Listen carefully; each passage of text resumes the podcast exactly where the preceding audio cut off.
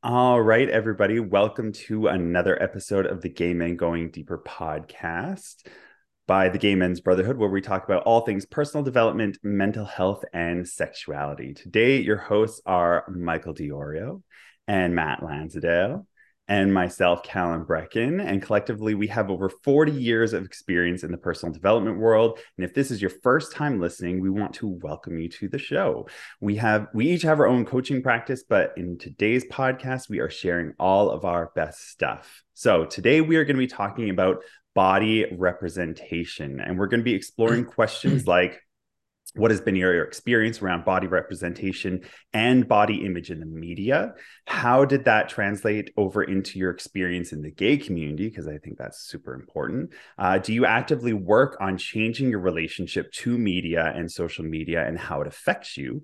And what if any are things that you try to do uh, to be part of the change around body representation in your own world? So those are kind of the questions we're going to be unpacking today We'll continue these discussions on the last Thursday of every month inside the Gay Men's Brotherhood Zoom Hangout, where you'll have your chance to share your own experience. And they're always very popular. So make sure you come and check that out. This podcast and YouTube channel are listener and viewer supported. If you enjoy what you're, we're creating, you can support us by heading on over to our Patreon page and contribute to the show. That link is in the show notes.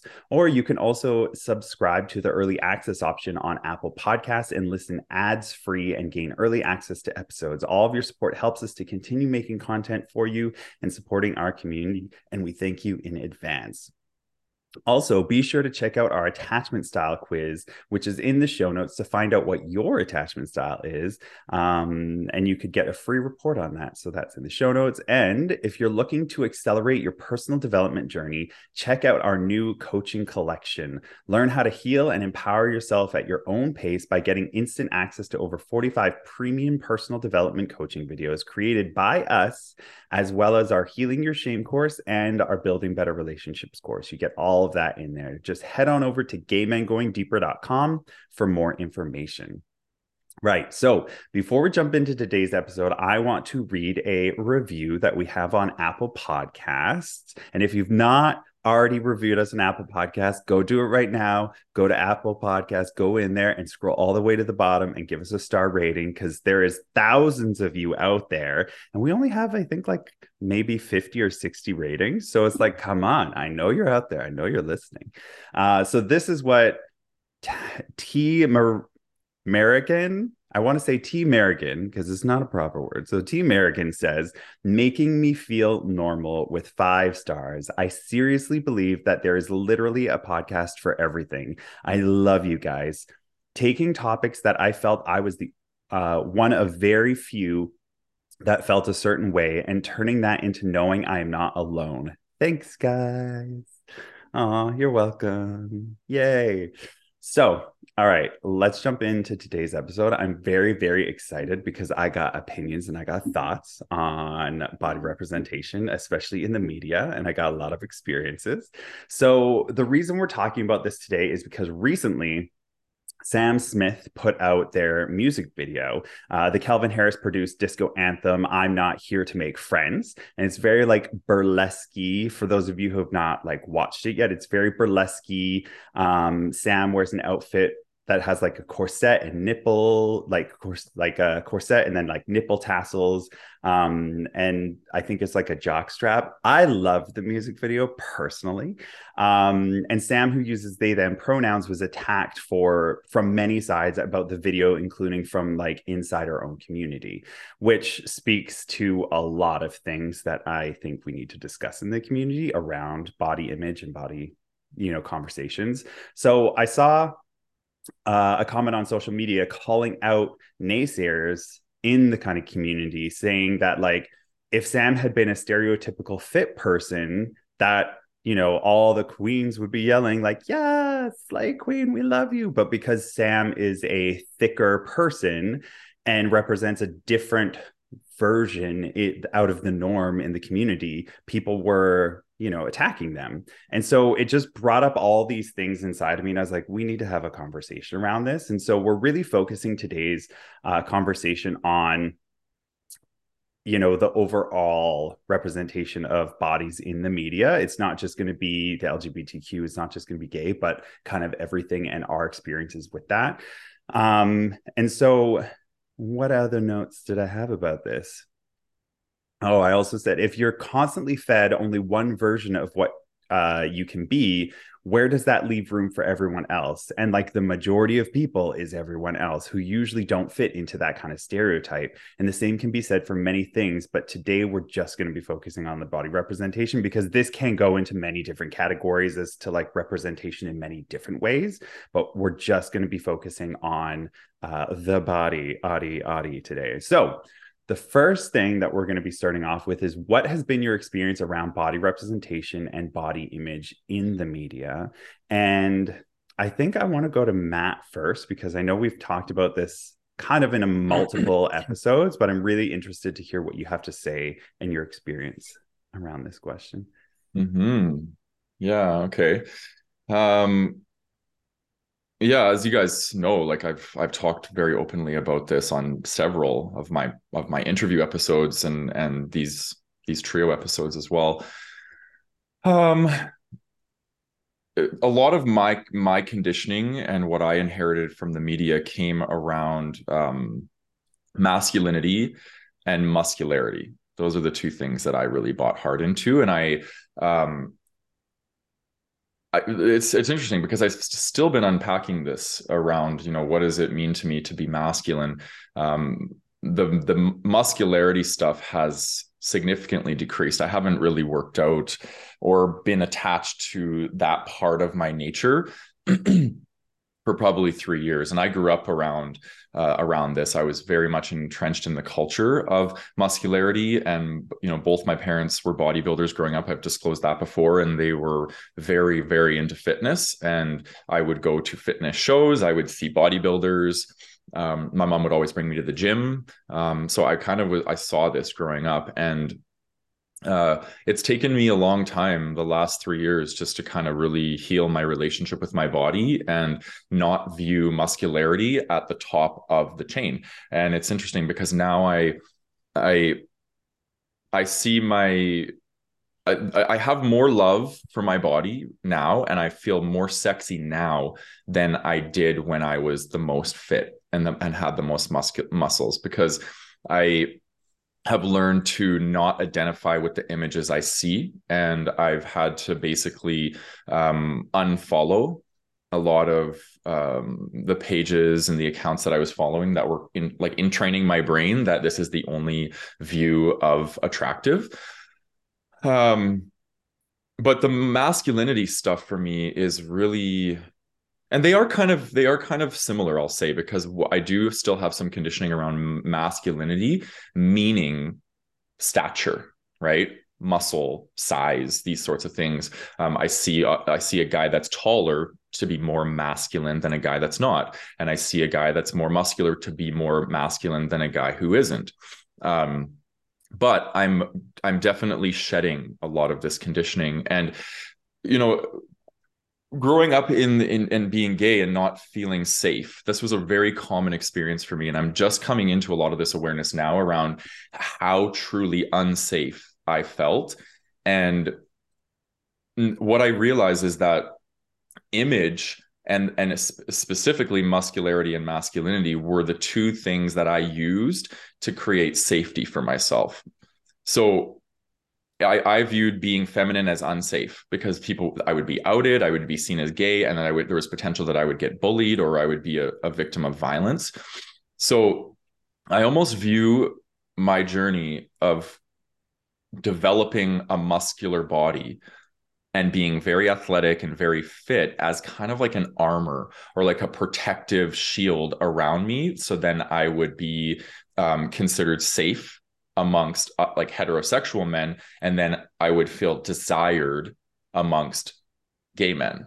So the desire and the safety were being feeling desired and feeling safe were two of my motivators for buying into this body representation and this you know how the, the media shows um these these two things that I'll say for myself, muscularity and masculinity were the two things that are really entrenched in body representation in our community and and just in in the media in general. So it's taken me a long time to do this work, and I'm still on the journey. But um, I feel like I've done some pretty good deconditioning, I call it, uh, around this. And uh, I'll speak more to my journey in the other four questions or the other three questions, but I'll leave it there for now. Yeah. Mm-hmm. Thanks for that, Matt. Um, mm-hmm. I like that you brought those two things together and you're like, this came from this side and this came from this side. And in this space, I found that safety. Um, yeah. I think a lot of people are going to resonate with that. I'm curious what you have to say, Michael. Yeah, it's a lot of the same, right? Like masculinity is very much tied to muscularity. At least that's what the media would have us, mainstream media would have us believe for most of history. That is starting to change now in small ways. And I think that's the work that we have to do is start to decondition that. But for me, you know, in many ways, I do fit the stereotype today. That wasn't always the case, but I do want to acknowledge that I, I fit that stereotype in, in many many ways in the gay community but in my own way i went through this in the in the past so um you know when i was a kid going back to like um, elementary school and high school and even university uh, you know shorter skinnier not athletic at all um, and so when i moved to toronto and then became like entrenched in this gay community this big thrown into this big gay community I remember thinking at the time, like, oh my God, I'm gonna have to go to the gym. like that was the first thing, like, oh shit. Like seeing all these people, like if I want, if I want a partner, if I want to be loved and seen and, and be part of this community, that I have to get a gym membership. Where do I do that? And so I was in my what early 20s at the time. And it's literally the definition of trying to fit in. Like, oh, that's what I have to be. Here are all these people. They must be happy. They must be doing it right. I'm doing it wrong, right? That's kind of the narrative. And so I did. I ended up getting a gym membership and doing all that. Now, I will say this: my transformation has been. I still go to the gym. I love it, but it the the reasons for and my just not justification, but my motivation. That's what I'm looking for. My motivation is very, very much differently now. We're very different now. So for me, it's not an issue today, personally. That said, I do witness this firsthand with a lot of people in my circle. My partner, I see, I see the effect that uh, you know representation in body and race and otherwise has on him, my friends, and especially with my clients. So I think that, you know, I can certainly empathize with it and and I see the the detriment that it has on our community. And it's really a shame because the mainstream media has done a huge disservice to not just to the gay community, but to women as well, to a lot of people, um, because you know they dictate the standard for what we consider attractive and normal like they normalize certain bodies right and you could look at it as manipulation now back in the day when it was like you know mainstream media was like you know a few networks and such it was really that power was in the hands of a very select few who decided what was coming onto our screens which is the era that i grew up in i think you guys as well right like mm-hmm. you had like i don't know a select channels that you had on your tv and whoever was in charge of programming got to decide what we watched and what was attractive and so for me that was definitely going to be yeah muscular, masculine, whatever that even means now, white um, men, and and that was kind of glorified this this muscularity, the, everything, which it still is today. But I think the difference today is that we have social media, and I'm sure we're going to talk about that. There's pros and cons there. So yeah, I think that the the damage that mainstream media has done to our community is, is a shame, but also I think what we're going to talk about today is how to flip that script a bit. So I'm excited to talk more about that. Mm-hmm. And how about you, Calan? Well, I just kind of had this thought that might be like a little bit of an offshoot, but I had this thought when you were talking that you know, it was always the sample sizes. Like, you know, the modeling was always sample sizes on TV. Everybody was like sample size. They were always like, you know, small petite women and and you know, muscular men. And like bigger guys were the funny guys. They could never be like they were not the desirable guys. They weren't the main characters. They were always like the comedians. Um, but then I had this thought come in about how social media is taking over and that effect that, you know, why are people so angry about, you know, this representation happening? And I'm wondering if it's because all the people who bought into it, who put in all that work, are now pissed off, being like, well, I had to do all this work. Why don't you have to do all this work that I had to do? to like get my body into a certain way. So that just kind of popped into my mind and I've never thought of that before, but I was like, huh, I wonder. So just mm. just uh just a wonder that I'm happening uh yeah. having. Um so my experience around body representation in the media was the same as probably yeah you guys. Is like sample sizes everybody's like looks a certain way.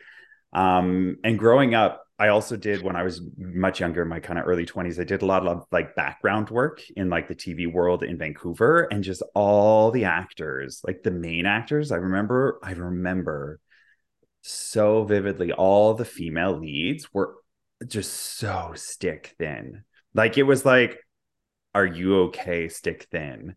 Um because that's what everybody sold. Everybody sold like you have to look like to be the leading lady you had to look a certain way. You had to be this person. And i think because it was you know the select few deciding what they liked which you know is straight white men especially back in the day they're like oh i like a skinny woman. I want her to look like this. So that's what they cast. That's what they put out there. That's what everybody was told that they had to do because that's what the desire was for that select group of people. Um, and I think with the invention of social media, it allowed a lot of that to open up and change.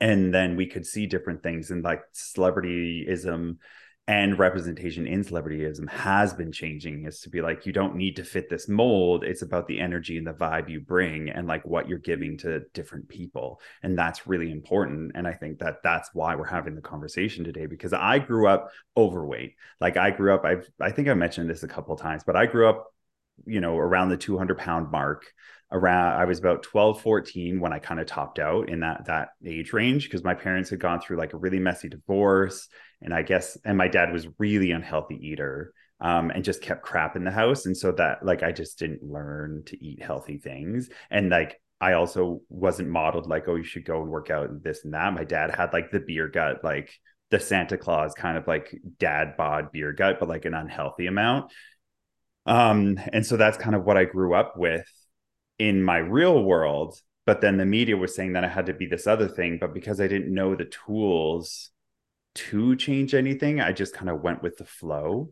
Um and of course you know growing tall changed that and moving in with my mom when my dad kicked me out moving in with my mom she was like a healthy more vegetarian based eater. And so just naturally the age that i was um, around 16, 17, like I was still in that range where my body was still developing. So, like, a lot of that weight did come off me naturally because I was just eating healthier and doing more healthy things.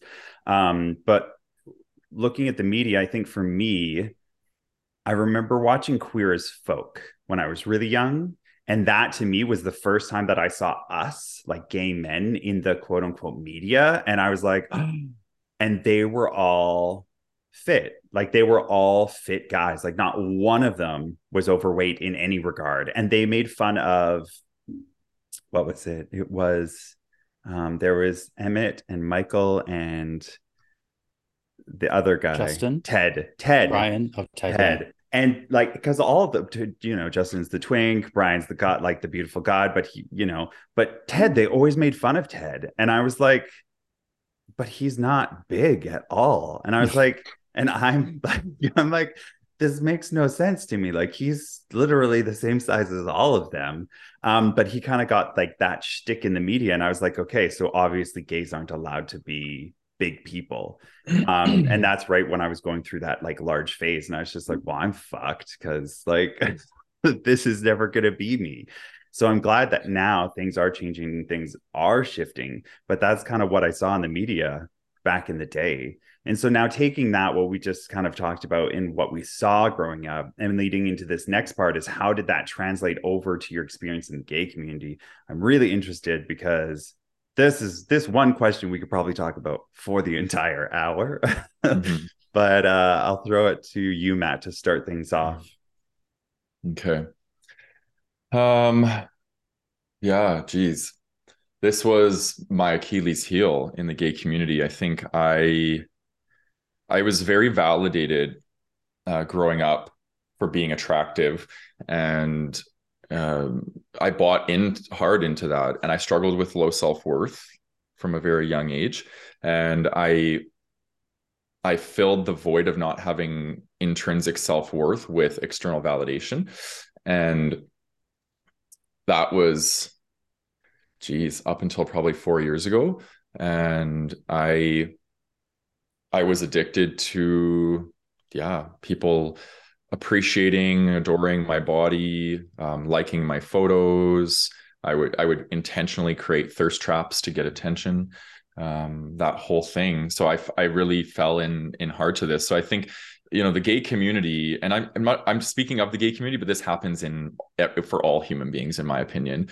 Um, the gay community has bought in extremely hard to your body equals your worth right? It's for for a lot of gay men i see this as it's and it's very problematic. Um, but like i said i also see this with i would say 30% of my of my male clients are heterosexual and they struggle with the same thing. And i think where it comes from is porn right? A lot of us as men especially in this era this generation we grew up with porn being the primary influence of developing our sexuality and our relationship with our body because and especially if we didn't have parents that felt comfortable talking about this stuff with us.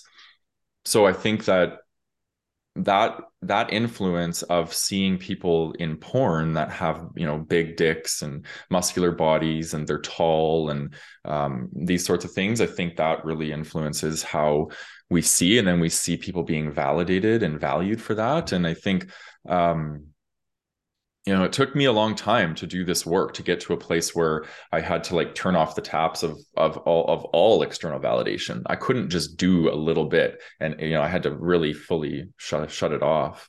And that was my trip to asia. So i stopped. I wasn't on social media really. I wasn't posting anything. I wasn't having sex. I wasn't getting any validation for my body and that was my that was 90 for 95% of my validation and my worth was coming from that.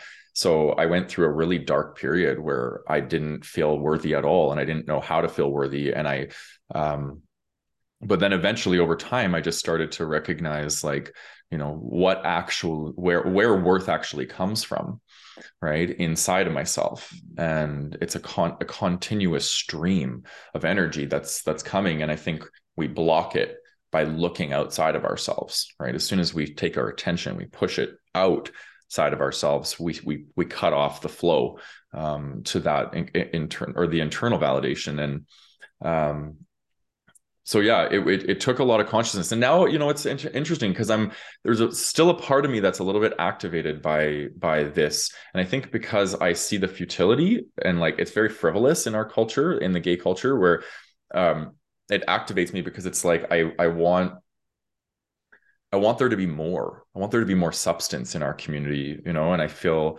like, you know, seeing people constantly posting this this stuff and, you know, and other gay men falling into those thirst traps. And and I don't I, again, I don't want to say there's anything wrong with it, but if that's the only source, there's something wrong with it, right? We I think it's still important to have and I always I strive for 50% external and 50% internal validation because they're both extremely beautiful. But when we have 95 5 external, internal, there's a problem, right? It's it means that we're um we're thirsty for attention and um and our our main for you know stream of of worthiness is coming from our ego right from what people think about us and it, it took you know one my the main motivator to doing the deep inner work that i did to get to this place is the realization that everyone else had my power right? When when when i was reliant on external validation that meant that everyone that was validating me had my power over how i felt about myself right? That simple realization was enough fire inside me to say fuck that. I don't want that anymore right? I want to learn how to do it from inside myself right? So and now if i do post uh you know a little bit of a scandalous photo which i like to do once in a while because it's fun um i'm not attached to getting the validation from that right? So there's a difference there. And i and i can feel it usually um, within our community when somebody is 100% reliant on that. And at first i was very activated by it and i would be very judgmental. And now what i do when I see that in our community is I'll just hold my hand on my heart and I'll just send love to that person because that's that's essentially what they're looking for. They're looking to feel loved and to feel seen and to feel valued.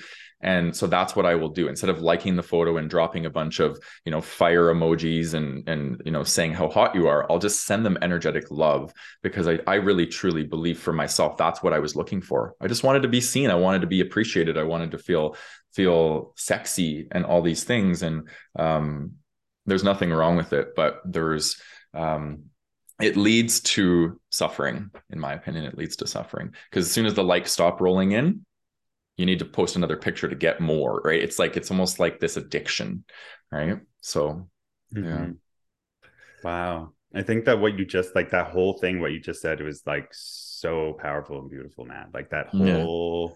I think a lot of people are going to get a lot out of that because I think a lot of people still live in that world where it's like this external validation is how I am seen. It's how I'm valued. It's it's how I know I'm alive. Am I alive? Here's a photo of me. Remind me I'm alive. And like yeah. if I have a beautiful body, then that is going to get more of that. And so then I'm going to get validated more from that. Totally. Um, yeah. Thanks for thanks for sharing that. Yeah. Well, what about you? What's your yeah same? I would say there's a lot. Matt Matt said so eloquently. My my experience, um, having been on both sides of it. So earlier I was saying that when I first kind of came into this big gay culture mecca of Toronto, one of the first things was like, oh shit, I need to go to the gym, um, and I did, and I got I got I got the body the one that we're supposed to. I'm using air quotes for people who can't see me. Um, you know, the one the thing we're supposed to the thing we're supposed to look like, I did it. And, you know, exactly like like Matt had said, and which we talk about very much in depth in our Healing Your Shame course. We have a whole module on this. Um, filling that void, right? Mm-hmm. Filling the void of that external validation. Um, so that was me. I was like, look, I did it. Here, everyone. Like, look, accept me, love me, see me, do me, all of the things. Um, and it worked, of course. Um, hmm. but you know, just like Matt was saying, it put me in this like hamster wheel of like having to perpetually do that. Um, and of course, you know, it's exhausting. So fast forward to today, that's not where I am. Although I still love posting a good thirst trap, and I still love the external validation that comes with it, and I still do it all the fucking time because it's fun for me. But but the difference is, um, it's like before I remember like posting it and like being glued to my phone to see like who's commenting, who's liking, how many likes is it, you know, like just in this almost obsessive way. Whereas now it's like I posted and I just kind of like walk away. Of course, I'll check and stuff, but it's a very different energy. It's kind of like I'm doing it. Yes, of course, I love the validation. It's always nice. I'm not gonna lie about that, but it's not it's not necessary. It's kind of like I already love myself and my body.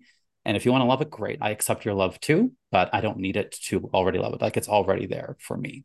And that's that's been the work. That's been it's it's not been easy. It's taken me a long time to get there. A lot of self-worth work, you know, and realizing exactly like what we said, your worth is not attached to your body at all. It's also not attached to your income or your status or your relationship or anything like that. It's nothing external. It's always internal. Um, but we get caught up in all these different stories, and, and body in the gay community is definitely one of the probably probably the biggest one that we that we attach our worth to. So again, not to say that all of these things are are bad. I mean, like posting the the thirst traps, right? Like it's it can be fun. I enjoy it. I'll, you know, anyone who follows me on my social knows that I, I do it often, and I also get a lot of I also get a lot of hate for that too, right? Like, shouldn't I be what do people say? Like, oh, shouldn't I know better than to do that? And you know, I'm triggering people. I'm like, yes, let yourself be triggered by all means, please do. Mm-hmm. Uh, I invite you to be triggered by my content, please. So yeah, but but it is different, and I can only do that now from a from from the work that I've done in realizing that Michael, the man, the person, the human, is different than Michael, the body, and my body's going to change, and all of our bodies change, right? They all transform. I'm aging, like I'm turning 40 this year, and you know, one one of the things I'm seeing already not that 40 is old, by the way. 40 is very young, in my opinion. Um, but in our culture, 40, 30 is seen as what they, what do they call it? Gay death. That's ridiculous, but I don't believe so that at stupid. I know, right? And now, now 40 is gay death, and surely enough, it's going to be 50 one day. But what I am noticing is, I do see this before when I was younger, you know, I always heard that, oh yeah, gay culture is obsessed with youth, right? Muscular bodies, youthful bodies and already i'm starting to be like huh there is there there is something to that. And I'm not even old, but I can already see it. I can already sense it. Um, but it's there. So I guess my experience with the gay community in, in, this particular topic has been like the full the full spectrum of it like doing it with a you know going to the spectrum like 95 to 100% validation to now more 50 50 but hey you know what I'm, i do not want to lie to anyone like i fucking love it Like Mhm. you post something, you look good. I feel good in my body. I'm like, look how great, you know, I, I feel good about this. And for some people, it's going to come across as very, I don't know, arrogant or vain. And I think that that in its in and of itself is its own story that you need to look at, right? Like, why is that triggering you? Maybe there's some work there to do as well. Mhm. And Mhm. and again, to say that not everyone who's posting their selfies at the gym is someone who has insecurity or low self worth. I was like that person who was deeply, deeply insecure, and that's why I was doing it. But now I'm not to say that I don't have insecurities. I do. I'm human, but it's not at the same level. And there's this, I think my my biggest um, learning has been that I found a pretty good balance with it. Like I, I like where I'm at with it. Like I'm I'm in a good place and I feel good about it. Yeah. Not that I'm like perfect and cured and I have 100% self worth all the time and all these things. I don't want to like mislead you. I have Yeah. my moments, of course, but I can bring myself back and I know the motivations and intentions, if that makes any sense. hmm Wow. Yeah. It's very interesting listening to your guys' story because like I have like such a I feel like I have such a different story of it because I I did grow up like super overweight and like heavy. And so my experience in the gay community was just like, oh well, I can't, I'm never gonna have any of that. Like that's just not obtainable. And I was very ugly duckling syndrome, like this fat ginger kid who everybody made fun of. And so I carried a lot of that as I continued to grow up. And then when I was kind of in my my late teens, early 20s, I did have the growth spurt. So that I did get taller. That helped moving out, moving in with my mom, eating healthy. That helped. But I never felt like I could go to the gym. Like I was just like, oh, but that's like gone and past. Like I can't do that. That's not, that's not a part of me. I'm not welcome there. I don't belong there. Cause I thought like there was this mentality of like, oh, you have to be a certain person to go, or you have to act a certain way to go, or like I just didn't feel comfortable. And um eventually in my 20s i did have a friend and she was a bodybuilder. Um but she wasn't like she wasn't ripped or anything crazy and she was just lovely and bubbly. And we met through mutual friends and i like kind of mentioned i wanted to go. And so she's like oh i'll take you. And it was one of these like industrial gyms because i grew up in the suburbs. So it was one of these industrial gyms like in the like construction-y like warehouse area. So it was like huge and it wasn't very busy and i felt like safe to like do things there. Um and so I finally started going to the gym and I was doing it for me because I didn't want anybody to see me. Uh, but eventually I was doing it for like vanity reasons. And so I did lose enough weight, but I could never quite lose. Like I always had that baby fat over my stomach. Like I never ever had abs. Like I've always, there's always been a blanket over it. Um, and finally, I, it got to this one point where I did this contest, like this gay contest uh, for modeling in the Vancouver gay community, and I ended up winning. And that was like, on one hand, a huge boost to me of being like, I, I finally did it. And the first thing the manager, the contract manager said to me, who was signing me to the modeling agency, the first thing he said was like, Oh, but we can't send you anywhere until you get abs. That was the first thing. And I just worked like the last two to three years working on this. And so that just like I like crumbled. I was like, fuck it. It's I like it. I'm never going to fit that picture. That's never going to be me. And I just let it all go. I just said, fuck it. I'm not going to try mm-hmm. anymore. Because if that, if I get to where I think I'm good and I'm still not good enough, then fuck it. And so I stopped going to the gym. I was like, never again. This isn't for me. I was doing this for all the wrong reasons because I had bought into that gay community, that gay world. Um, and then fast forward like a few more years into kind of like my mid to late 20s, and I kind of really discovered the bear community. And like my whole world just changed. And talking about like porn earlier with Matt, what you said, it was so different of like, oh, these bodies are celebrated in a totally different way and i started exploring there and i just found like this camaraderie and this love that people had and there was all sorts of shapes and sizes and i was like why can't the whole community be like this? Like why can't all the community be like like the bear community where it's like there's all shapes and sizes but like everybody's celebrated everybody's beautiful and everybody just likes to have a good time? And it really blew my mind and until i found that world I had just kind of given up on myself. I was just like, whatever. Like, I've never had abs. I've never had big muscles. I've never had any of this. Uh, the only thing that I did have was my height. And so even still now today, I don't like I don't believe people are looking at me like I've never had that validation. I've never had people looking at me and me thinking, "Oh, I'm being validated for how I look or my body." That's never crosses my mind. That's never my first instinct. Um and so it's interesting to hear your story matt of like how that was how you got that validation and that's how you built that because i had the opposite of like oh that's never going to be how it happens. So now when it does happen it's like i have blinders on and i can't see it. Like i remember going out to the bar and my friend being like everybody's looking at you. And i was like no they're not. Like you're crazy. And it's so ingrained in me because of my youth and my childhood that it's just like you're crazy. This is impossible. And so mm. i can understand how people can get into that world where it's just like no matter what you do you never think you're going to be there because it's all up here. And like i still actively work on it because it's a journey and it's a process. Um and i don't think i'm ever going to be that ripped guy or go and like have the big muscles maybe i'll reserve that for like my late daddy years so like moving into my 50s or something. I'll be like i'll go on that journey.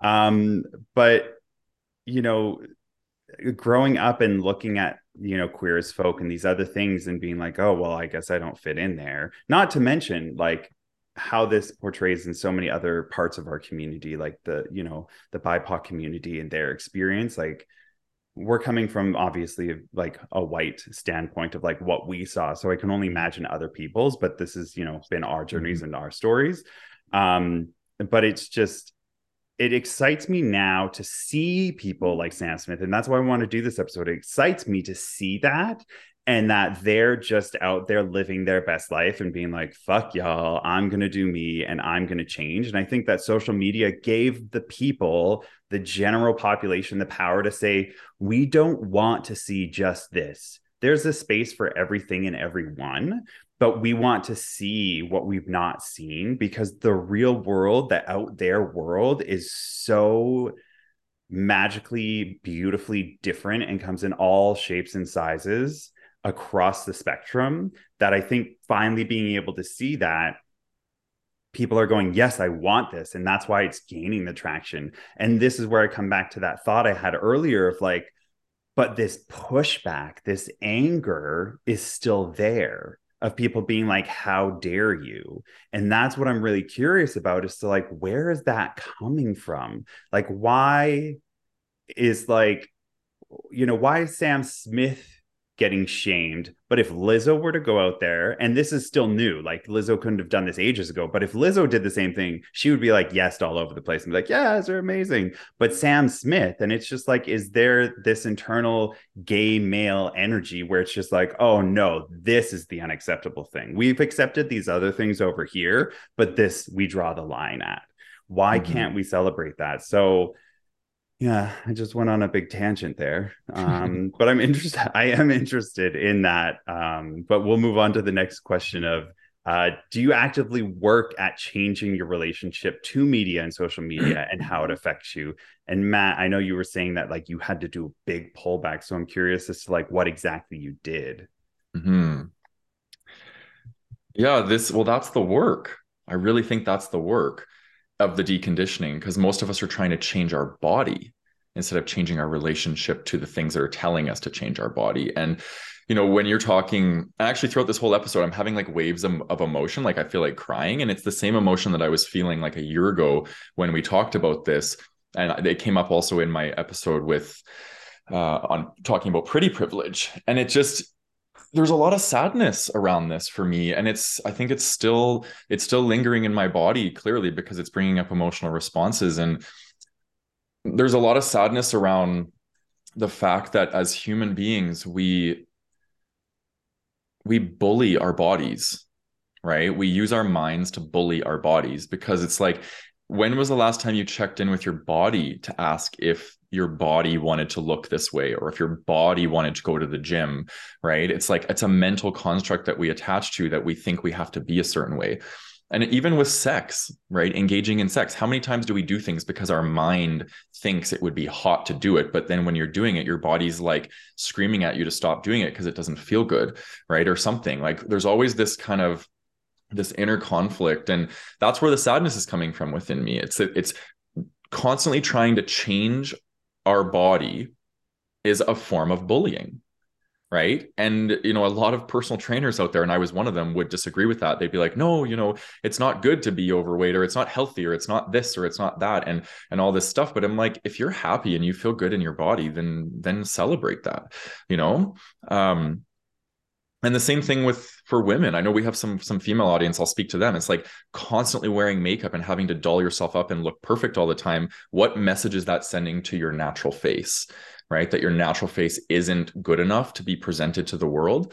You know, so these sorts of things are really important for us to be exploring. And um, but I'll speak I'll speak more, you know, to the to the actual question about changing the relationship to media or social media. I think I'll share with you guys what I did and that that helped me. And I would say this was probably the second hardest transformation I've ever had to do in my life was change this relationship to my body the first hardest transformation being codependency. That was the hardest transformation I've ever had to make.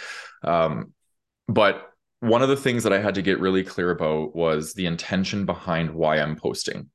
And that took a lot of self honesty, right? Like, why am I posting these thirsty pictures or why am I posting this picture? Get honest with yourself. If you still want to post it after you realize that you're posting it to get attention, go hard. But at least you're being honest with yourself and you have awareness around it because then you can start to change the behavior. Um, I stopped following all and any accounts that were glorifying one specific type of body, which was muscular, um, white, tall, like these sorts of things. I just I stopped following all of them, and actually any account that that that was promoting that solely. Like I'm I'm very sex positive, but if there's an account that's only posting thirsty photos, I don't think that's wholesome, right? Because there's there's all aspects of our being. Physical just happens to be one of them.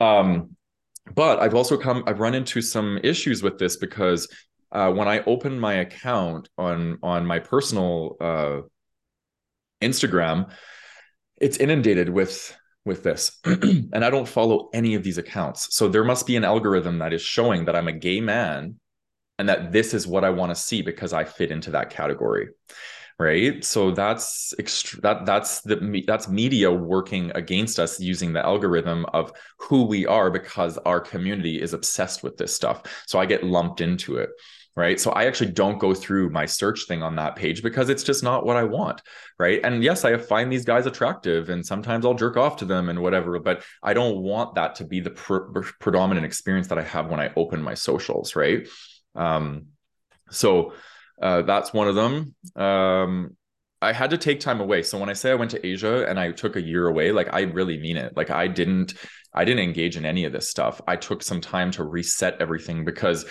as we know human beings psychologically when they're when we're in habit like habitual patterns of of conditioning we need to remove ourselves from the environment from the stimulus from all these things in order to be able to make behavior change. So um, taking time away from these things was really important. Um, so that meant i didn't i stopped watching porn.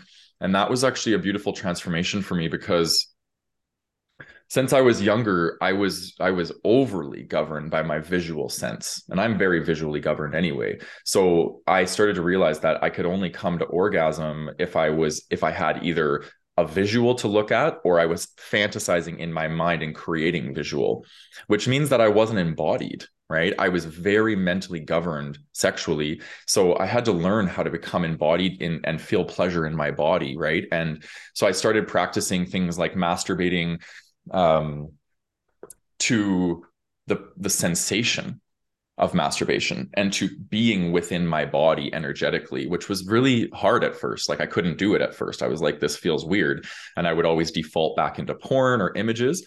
Um, so that helped me a lot limiting my porn watching. And I, I, don't say that i don't watch porn. I'll maybe watch it once every two weeks. And that's like that's a treat for me kind of thing but i find it has a very toxic impact on me personally. I'm not speaking for other people but um, so i try my best not to to engage with it. Um, and the last thing i'll say here is placing more value on the other aspects of who we are. So you know you look at the four containers of of the human being we have the spiritual we have the mental we have the emotional we have the physical.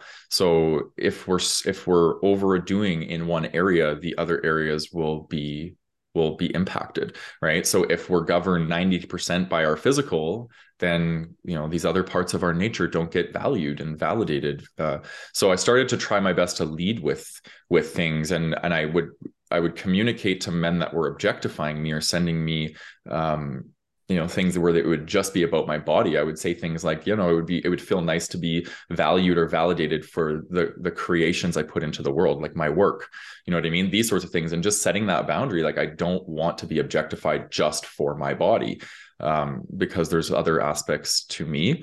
And then what happened was that i started to to respect my own boundary and i started to see that in others all right? And i started to value people based on their energy and their brain, right? Like being a sapiosexual and a demisexual, like I am aroused by someone's ideas and brain and and who they are emotionally and heart centered and these sorts of things. So, but I wasn't always that way, or at least I wasn't leading with that.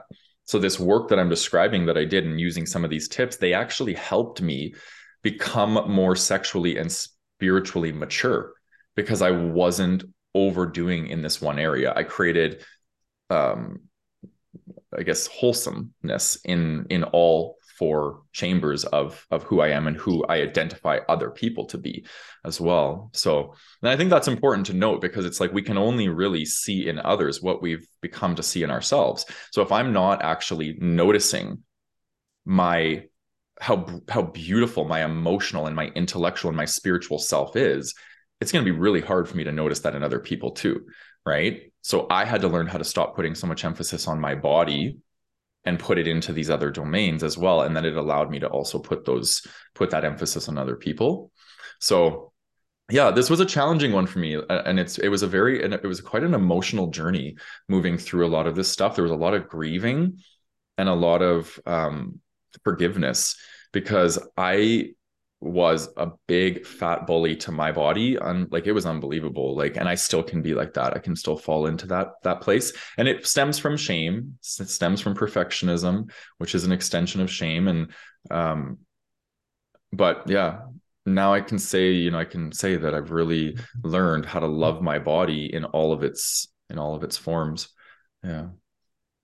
Nice. That's mm-hmm. beautiful mm-hmm. matt Thanks. Yeah, and thank thanks you. for those like practical tips, like the real world, what you did to to help mm. you. So Michael, what about what about you? What is what journey have you gone on in regards to like your social media? Yeah. So first, something Matt said that I want to talk about, which is interesting. I resonate a lot with that, Matt. I think it's interesting because I I have gone through a similar journey where now I do love my body. And the way I like to think about it, when people do objectify me, and I've said on this podcast before, I like being objectified. So I'm mm-hmm. a little bit different than, than you guys. But I'll say this I think of it as like if you're going to objectify me for like anything about my appearance, not just my body, then like you're only getting a quarter of what I'm all mm-hmm. about.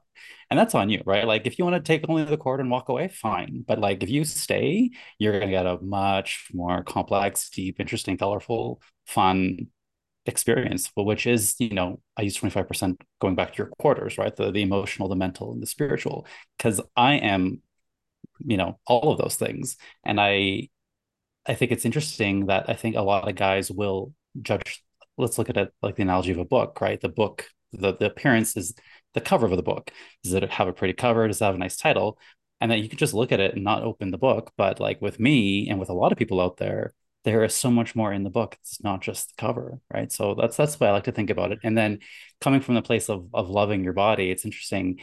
I'll post those kinds of photos because I love my body, but people will say, "Oh no, you must hate your body. You must be so insecure and so vain." So like we're that's why I tell these people like I'll never win. Either I don't post mm-hmm. it at all, or I do, and then I'm being vain and insecure. So like where where is the like where where do you find the balance? So mm-hmm. I like mm-hmm. to go at it with with peeps on my Instagram. Um, anyway, mm-hmm. Let me mm-hmm. answer the question. That's just yes. I, like the Kelly Clarkson song just came to my head. Have you heard the one where she's like she sings all the things like if you're this you can't be that if you you can't win. Yeah, yeah. It's, like that win. just reminded me of that. I was like, yeah, it's true. Yeah, it's true. Yeah. I post a half naked selfie and it's because I hate myself. I'm like, actually, no, it's because I love my body and I'm proud of it. Yeah. Okay, so uh, let's talk about social media. This is perfect. Good segue. So yes, the answer is I do very, very much actively um, manage how I manage that relationship. So we all know we've done podcasts about it. that social media is a problem in many ways. It has a deep harming impact. It can have a deep harming impact to a lot of people, especially in this particular uh, topic, appearances and body positivity. However, I'm not gonna. I think I think it's easy. It, we can have many conversations shitting all over social media about how it's bad, mm-hmm. but I have a feeling it's not going anywhere anytime soon. Um, I'm sure how we use it will change, and I'm sure the different platforms will change, which is a good thing. But until then, I advocate fully for taking 100% responsibility for how I use it. Right. And so that could be, you could, what that looks like is lots of different things. Matt had a great example of a cleanse. I regularly do a cleanse. Um, in fact, now these days, I don't really just follow people willy nilly. Like I'll, I'll take a good look at their page and say, like, yeah, okay, does this does this vibe with me if so then i'll follow i don't just follow blindly i don't yeah. do follow for follow i don't believe in that um, another thing i'll do is if i'm scrolling i'm just kind of scrolling through and there's something that doesn't feel good to me i'll notice that like oh this doesn't like i don't this doesn't feel good and if that's the case then i'll stop following it after you know a while because i'm like yeah kind of like matt was saying if it's all one type of not just body but even just one message like I, I, don't know i'm a gemini you gotta you gotta get me on all kinds of levels here. But if it's just like really flat surface level one message one way or another then i'm just i find it boring for me personally so off it goes. Um so yeah that's something that i like to do and i also believe in not policing what people post because this goes against my value of like sovereignty i think people have the right to post what the fuck they want leave them alone you don't have to follow them unfollow mm-hmm right? Just off you go. Now, I'm not saying that it's right. I'm not saying that what people post is correct. There's a lot of hate out there.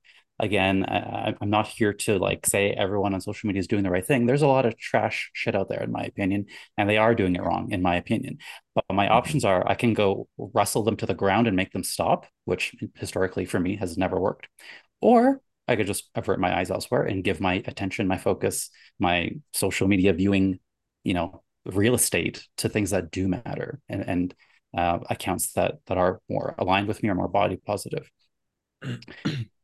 and I want to say this as well when it comes to social media. One thing that I have to remind myself when I'm kind of going through and I'm slipping into that, you know, a look at that body, you know, whatever it is.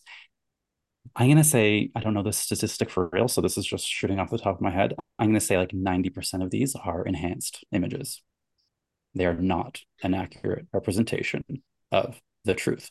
If it's not a filter, which we all use filters, if it's not that, then it's like there are so many AI apps and apps that make you look skinnier, make you look younger, take away your lines, take away your blemishes. Like they are out there. So what we're looking at is not real. It's mm-hmm. it's an illusion. Right. So mm-hmm. the sooner I remind myself of that, like I'm what I'm looking at is not a real thing here. This is just I'm looking at illusion. And then I'm using that illusion to weaponize as a weapon against myself like what am i doing right like i just kind of yeah. have to constantly remind myself this isn't real um, even if it's pretty i can say hey you know this is really you know good job on this artwork like i'll call mm-hmm. that artwork because mm-hmm. uh, it's not necessarily a picture of someone who just woke up without a filter snapped it and post, posted on there again i'm going to say that's most of the case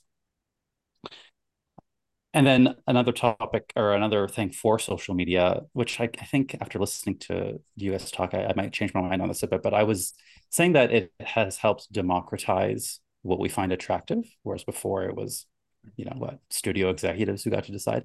Now anyone, anyone and everyone is a content creator. However, we are now at the um, I guess now we're stuck working against an algorithm to Matt's yeah. example, right? Yeah. So Matt doesn't follow any of that, but Instagram has decided what Matt wants to see and what I want to see and what you want to see. And now yeah. that's the issue. Now we're fighting against that. Back in the day when Instagram was, you know, fresh and new, it was probably more, you know, democratic in that whatever you posted, you know, I think back in the day it was the earliest post was the one on top and that's it. Yeah. They didn't you didn't get to use hashtags right? Mm-hmm. so but the case is still that anyone can be a creator. And so that's why i think it's important to actively go through your social media remove things that don't make you feel good remove things that aren't aligned with who you are and actively seek out hashtags like body positivity plus size bears uh, whatever whatever it is that that that either represents you or that you find attractive. Go and do that um, I think there's a lot of work here to do in the community. I think we've really just scratched the surface, and I hope I hope that in five ten years things are going to be a lot different. Mm-hmm. We got we got a ways to go, but hopefully this podcast helps too. yeah. yeah, yeah. I like that. Thanks. You guys both had a lot of really great stuff uh, to share, and I'm going to add to it because I have some things that go along the lines of that in regards to like social media is I I can't remember when I did this, but I made a point of it. I think I mentioned it before to actively curate my social media, not just for mm, you know what I like to look at and watch, but also just like for my own mental health reasons. I think it was probably early pandemic where I was just like, this is not good. Like this is not making me feel good. And if I don't feel good, what's the point of doing this? And my whole belief was like i want to feel good when i come when i do take the time to sit on instagram i want to feel good when i'm on instagram because like that's what that's for for me. It's a it's a fun leisure thing. I don't want it to like make me feel bad but a lot of people it makes them feel bad because they're looking at things that they don't have longing for it and that makes them feel sad instead of watching like you know silly husky videos. Um so what i did because I was like, you Matt, like all there is on the discovery page was just like guys with ripped abs. And I'm like, I don't even like guys with ripped abs. Like I don't mm-hmm. like them. But um, and I had this in my opener, but if you're fed something over and over and over and over and over again, you it kind of just ingrains in there. And you're like, okay, well, then you start liking one or you start liking this, or one pops up. Like chances are, and then it just becomes this whole fulfilling cycle because the algorithm just keeps giving it to you. So you really have to make that conscious effort to go on and unfollow all the accounts that make you feel sad or bad about yourself, follow accounts that make you feel good about yourself, and then also like a bunch of photos that are completely different. I remember I went on this like husky binge because they're just like wild dogs and they talk a lot. And I liked a couple photos and I noticed, I saw in my algorithm, all of a sudden I was getting fed these videos. And so it's like, aha, okay. So I need to actively curate what I want to see and I can't just aimlessly scroll and kind of like things. And so that's what I've been doing at, like for the past couple years is like really focusing on like what I want to see and what I want to have represented in my feed. And like, I do, it's like, it's so crazy and stupid because it's like, I like bigger, huskier, thicker guys, yet I'm not allowed to be that in my head. And I'm like, why do I have this belief inside of myself that is like, I find this so attractive, but I'm not allowed to be that because that's what the world tells me or that's what I've been fed and that's what's hmm. ingrained mm. in my mind.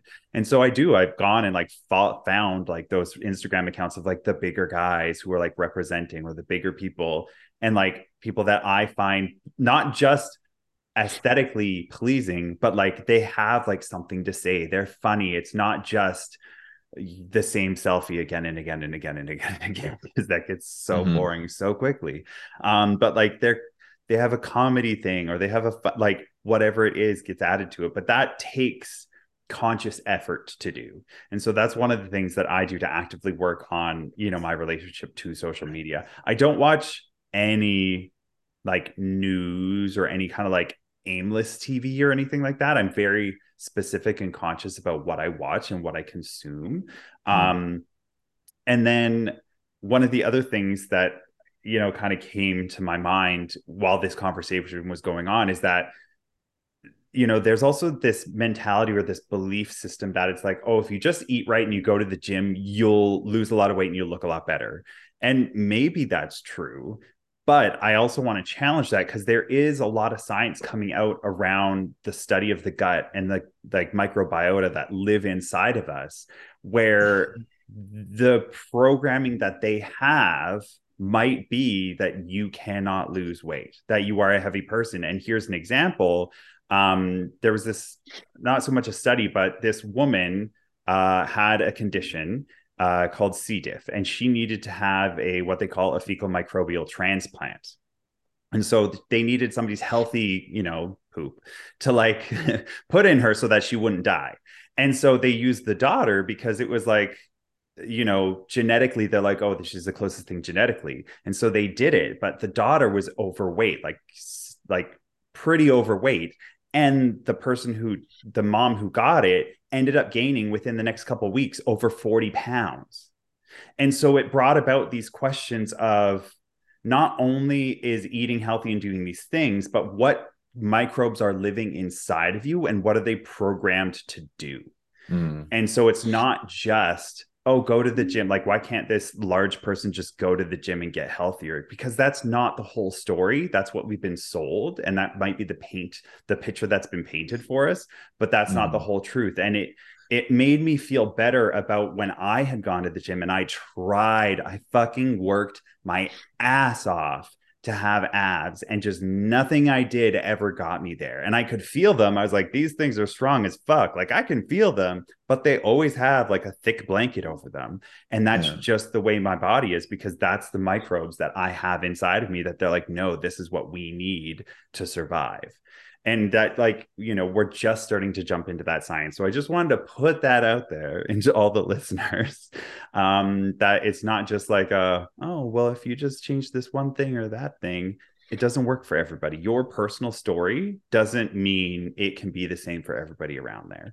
Mm-hmm. um so yeah so going back to the question do you actually work on changing your relationship with media and social media? How it, and how it affects you? Yes i'm always constantly actively curating my feeds. I don't go on apps that made me make me feel bad. Like I've completely left Twitter because that's just a troll fest and just like horrible people saying horrible things. I really do think that there should be as much as I don't want, you know, overstepping, I really do think that it's like places online where you have to prove who you are and be who you are will create a safer space because trolls are only trolls because they can hide behind a keyboard and they have three followers and they can say whatever the fuck they want. But words still hurt and that kind mm. of shit still hurts, right? Um, and so I feel like if we had a space where you have to be yourself people are going to be less likely to say those awful things because there will be repercussions as there should be. Don't say don't be a shitty person. Mm-hmm. um all right so we're moving into our last our last thing here is what if any are the things that you try to do to be a part of the change around body representation? And what have you tried to work on to actively shift these things not only in your life but in the outside world so that we can make that shift so mm. matt how about you kick things off? Okay I want to just um, say something about what you said about how you don't like you, you guys with abs. It's really interesting because I hear that quite a bit, and it's um, I kind of feel that feel similar actually. And I've had an interesting um, I've I've had sex with very very fit guys, and I've had sex with guys that aren't as fit, and I've noticed that it actually feels better like in the actual act of sex to have more it's softer right? A guy that has like ripped pecs ripped abs and a lot of muscle like it's hard right? Oh and yeah. it, it doesn't feel good like to have a hard body pushing up against you. So um more just cushion for the pushing. More cushion for the pushing yeah. Yeah. But I will say, and I will expose myself a bit here because I I do believe in sharing, you know, the the parts of us that maybe have preference and um, but I want to first, before I share that, is say that I see the, a very distinct difference between preference and prejudice, and one definitely can lead into the other, but not all the time. Um, I think it's very normal and natural for human beings to have preferences, and I do prefer guys that are lean, leaner. Like I'm not attracted to overweight men, um, and I feel like um, the more and more work that I do, though, on exposing my unconscious biases which is what we're talking about today like how media has impacted our brain and conditioned us to believe certain things. The more and more that i challenge that the more and more i start to focus on the other areas right? The physical the mental the emotional and the spiritual they all get included in. Um, but I also want to I don't want to like come across today like I'm like some perfect person who's accepting of all people and I love all people and I'm attracted to all people. That's not the case. I have preferences and uh, it's very important for me to have those preferences and own them and know what I want and know what turns me on. However, I will say I've had to get very clear with myself and do a lot of deconditioning and focus on a, a lot of my unconscious biases. What is informing my preferences? Where is that coming from? And that inv- involves age body type race. It involves all of these things right? And i think it's really uh, important to understand the intention behind why you prefer certain things.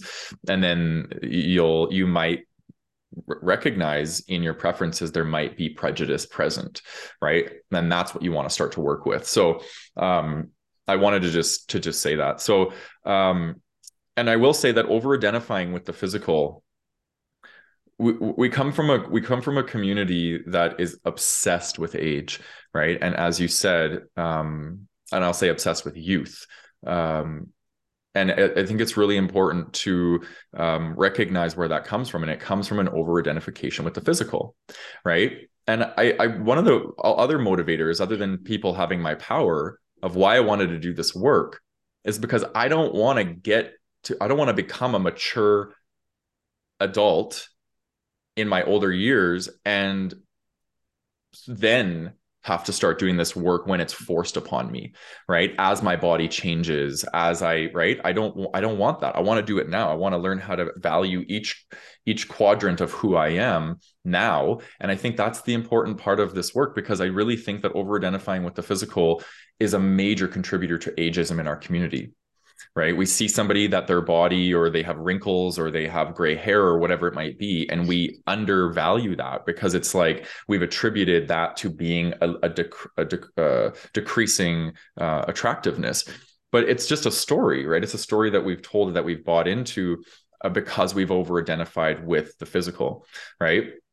So I've had to learn how to um, like love the energy as well as the body right? The energy of who we are the soul nature of who we are it inhabits the body right? And but the body isn't everything. And when i when i was hardcore into fitness and i was projecting all this stuff onto everybody else i had a hard time seeing people that weren't conventionally attractive as attractive for that exact reason right? And then I, I, you know again doing a lot of this work and understanding demisexuality and and working with energy now i can i, I feel like i have a more of an equal um, placement on what i find attractive like i'm really drawn to people's energy and i'm not going after guys that are conventionally attractive anymore. It's like, you know, if he happens to be conventionally attractive and his soul energy is so beautiful, great, right? But I don't I don't put all the chips in in that one place anymore. So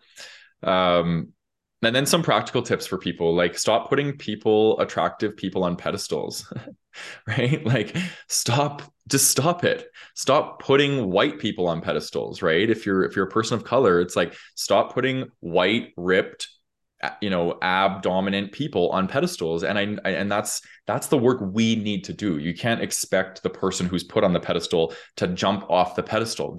Who wouldn't want to be put on a pedestal right? It's you the person that is putting them on the pedestal that needs to reclaim that power right and take that back. And I think that's the work that our community needs to do. We need to stop giving power to people who haven't earned it other than their parents creating them and giving them attractiveness, right? Like there's not a lot of merit to that to someone being attractive. Like you didn't do anything to earn that, right? So why are we putting putting that so much on a pedestal? Um, uh, so something wanna, to think about. Sorry, I want to also just say to that, yes, but we yeah. also don't need to do it in a mean or negative way. Oh, 100%. That's what I see yeah. sometimes is that it's like it's the pendulum swings and it's like in a negative anger way. It's like, no, you just can unfollow. Just exactly. Quiet exactly. quit. Just quiet quit. I fully agree. But I do I will say that, that that's the birthplace of change. You look at human beings and it's like we have to get feisty sometimes and our shadow has to come out in order for us to be convicted in our truth. And that's just it that's just highlighting that we don't quite feel convicted in our truth. So we need to amplify it with anger and, and aggression and fire. You know what I mean? Mm-hmm. So it will eventually lead to that. But I do agree with you. If you have the consciousness to be able to lead with more tact and and kindness, then go for that approach. It's always going to lead to better things. But um what else do I have here?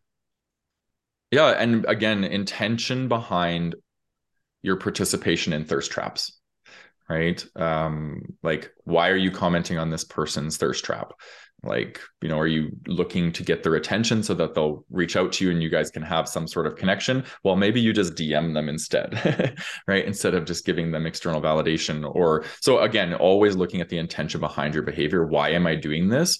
Um, and what sort of impact is me doing this going to have on the person who's receiving this from me right? And, and i'm not saying it's always going to be wrong because as we've highlighted in this episode like it's amazing feeling desired and attractive and sexy. Like that's a good feeling. So we don't want to rob someone of that experience, but we want to get clear about the intention of why we're doing something. I just think it'll lead to better um, awareness of self, and uh, and that might be part of reclaiming the power of putting people on pedestals. It's like, okay, well, I'm not just going to give this person um, the ego praise or the attention that they're seeking i'm going to make you know i'm going to encourage them to go inside and do the work right to feel worthy so but it's a tricky space right? It's very gray. This is a gray space we're talking about here. So it's it's going to be discernment in each moment as opposed to just making blanket statements and placing that over top. It's you can't really do it like that. Everything's so intricate and dynamic in in the space we're talking about today but mm-hmm. yeah. Yeah. Those were uh, i loved all those. Those were really great matt. Thanks for bringing up a lot of stuff. A lot yeah, of stuff in that last little bit. Mm-hmm. um michael what what do you what says you? Yeah adding to that, I, I, think what we see, guys, is in our Facebook group, the Gay Men's Brotherhood Facebook group, we see this play out um, when people post their intro photos. Mm-hmm.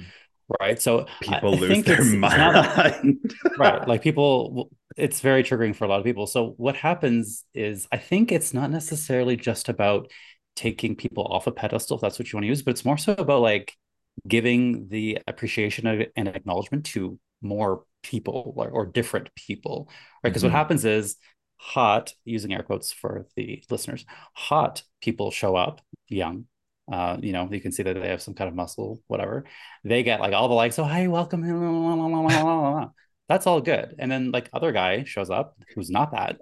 Um, and there's a few welcome likes and all these things, right? And then, but it just goes to show that you know watch what you're watch who you're commenting on i'm not saying don't comment on the first guy and and yes comment on the second guy but like say hi to both mm-hmm. like why are mm-hmm. we choosing one but not the other right? i will add to this because like you said earlier michael a lot of this behind the scenes is also the algorithm because Facebook yeah. knows this person gets traction and it wants to keep you on the platform. So it feeds you that young, attractive person so that you will communicate and like it. And the other person just doesn't get fed into the algorithm. So it's not even just sometimes it's like sometimes it is going out of your way to look at the other photos to yeah, engage yeah. with those and not just the ones you've been fed on your feed sorry i didn't mean to interrupt you there but i no no that's that's exactly right it's an active everything that we're talking about here requires activity and intention on your part it's not just going to happen change just doesn't happen on its own you got to really think that your eyes and your clicks have power mm-hmm. and when you mm-hmm. can own that power then you can start to divvy it up the way that is maybe more fair yeah. Um, so yeah, I want to just say that. So now the, to the question, what what are the things that I try to do to be part of the change here? So there's two. One is maybe more indirect, and one is extremely direct. But um, I take my my role as a content creator very seriously. I take a lot of responsibility for that, even though it doesn't always seem like it. I'm sure. Um, so in my marketing, when I started my business, I made a very very deliberate choice that I was going to use a diverse range of images in my marketing, not just with body, but even with age and race as well. So if you if you follow any of my work, you'll see that I include people of color, different body types, different ages, in, in any of my marketing materials, my workbooks, and whatnot.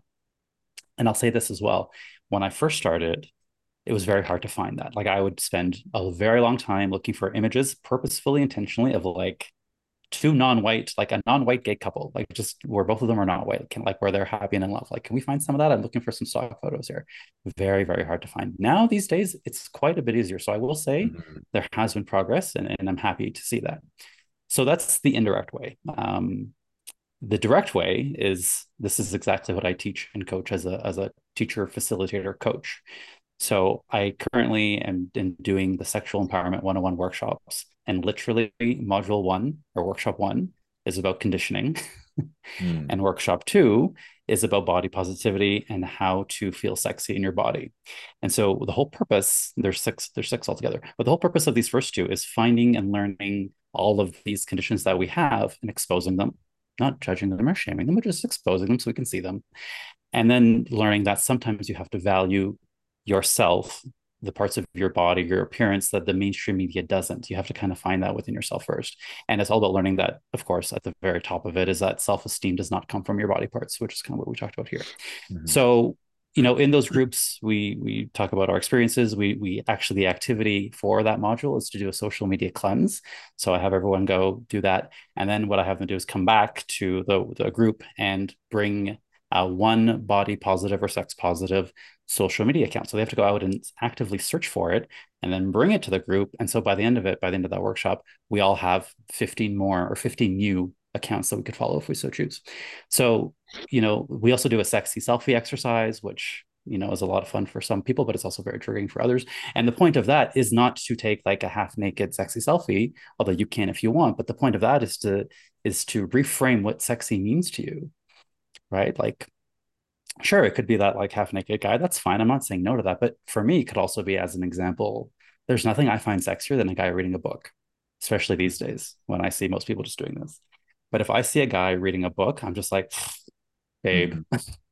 babe magnet. I don't care what he's reading. He's mm-hmm. reading with his eyeballs, not on a phone alone. Like, oh my God, I'm just like smitten. Mm-hmm. So that to me is an example of something I find sexy that the mainstream media would not necessarily portray sexy. So again, the, the point of these exercises is to redefine that and then share a sexy selfie. So that is the very, very direct way that I'm contributing at, and I would say you guys as well uh, with this podcast and our group and everything that we do in our courses, Healing Your Shame. We talk a lot about this, building better relationships, and all of the, the awesome content in our coaching collection. So mm-hmm. I think we are all very directly contributing to that, but there's a lot more to be done. And I will say as well, like I'm not perfect. I'm still learning as I go as well. Mm-hmm. Mm-hmm. Oh, I love these, you guys. This has been mm. such a good, spicy little episode. I'm like, yeah, I like the feistiness that we've had. I really like uh the things that you just shared, Michael. And we we have, we did. I remember when we started the GMB, we very consciously, actively were like in the rules, like no shirtless selfies, no sexy beach kind mm-hmm. of speedo selfies, because we yeah. didn't want the default to be go to where you're comfortable, which is sexually objectifying gay men we mm-hmm. wanted to get into the deeper parts. And it's like if you want to post a selfie great but you have to be wearing your shirt. It can't you know and people fought against that and pushed against that. And like true yeah we don't want to we don't want like but it's like but because of what we're trying to create we need to go far over here first before we can explore those other parts because that's the easy part for you which is why you want to go there.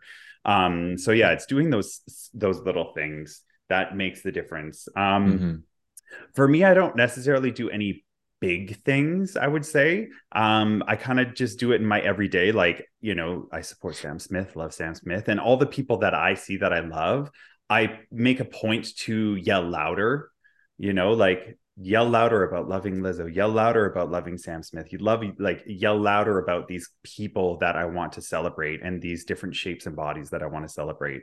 Um, and little things like I had this interaction where there's something called the Red Hot 100. Do you guys know what that is? Where it's the redheaded guys and they have like a redheaded calendar and it's all mm. okay.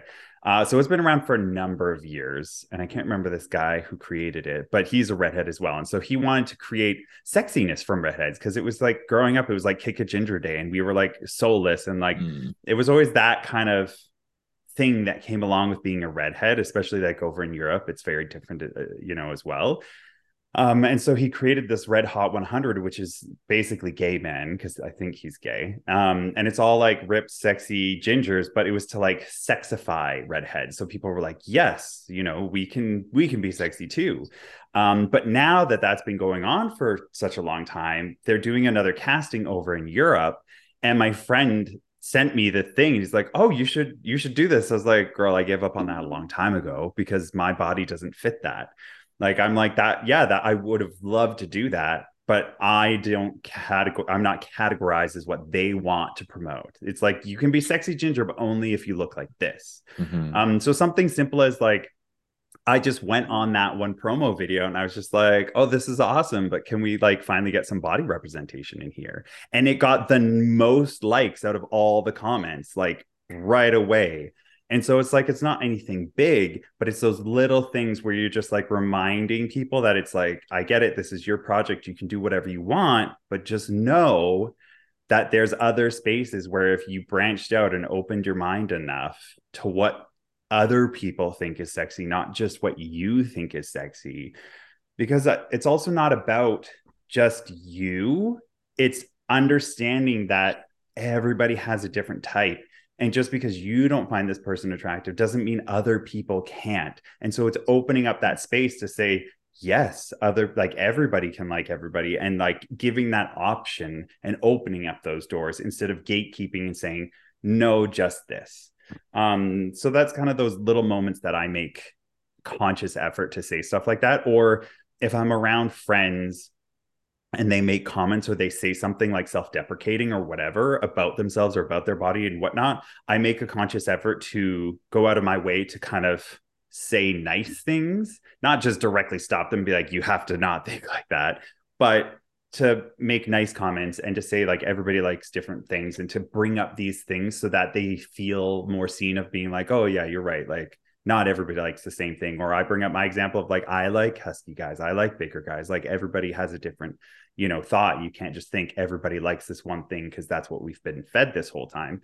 So it's in mm-hmm. those everyday moments that I like to make that kind of um, effort myself and just around the people that I'm around of and like just comment like like you said Matt everybody likes to be praised everybody likes to be seen and appreciated and I do that I play dodgeball on Mondays and I do that you know on Mondays when people say stuff about themselves like oh I'm not good or I'm not this I'm like oh you know you're new you're just learning all this and that can go into the same with being you know body positive. It's like you know everybody likes a different type. I like these types and and everything's different. So that's how i go about doing my my little change. It's just kind of like the everyday moments. Mm. all right. Well i think this has been a very it's very spicy. I've really enjoyed this episode. This is very a lot of good stuff was said. Do you guys have anything you want to finish off with before we we close things down here? I want to say um uh just promote our coaching collection because we have four pillars in our coaching collection uh, confidence community relationships and body positivity. And i think we have over 15 videos um, in the body positivity pillar that will guide you through this transformation you know what, what are some of the i've created like uh, unconscious uh, healing unconscious bias um, unpacking sexual conditioning uh, healing your relationship with your body um, there's lots of them. Can you guys think of any ones that you created that were? Oh goodness, off the uh, top yeah, of my head, think... no. I should have thought about this before we came in. Yeah. we have one on self care. There's one on self care for your body. body self care. Yeah, there's lots of aspects yeah. of that. Uh, yeah. There's a few though. Yeah. Yeah. So if you're if you're looking and needing some some support, some formal support moving through this transformation, that's a good place to go. Mm-hmm. Yeah. Yeah. Yeah. We'll definitely have that in the show notes. It's gaymengoingdeeper.com for that if you want to check that out. Um, Michael, you got anything? No this has been a great conversation. I'm really happy we had it and mm-hmm. uh, yeah i think i think it'll be very insightful and hopefully triggering as well. Yeah. Mm-hmm. right? It's always triggering. Trust we get the yeah. comments. All right. Well if you've liked this episode and you've been watching on youtube please hit that subscribe button and hit the like button as well as the little bell. It's gonna let you know every thursday when we put out new episodes and it really tells youtube that you like this and it tells youtube to send it to more people because talking about algorithms it's all about the hmm. algorithm.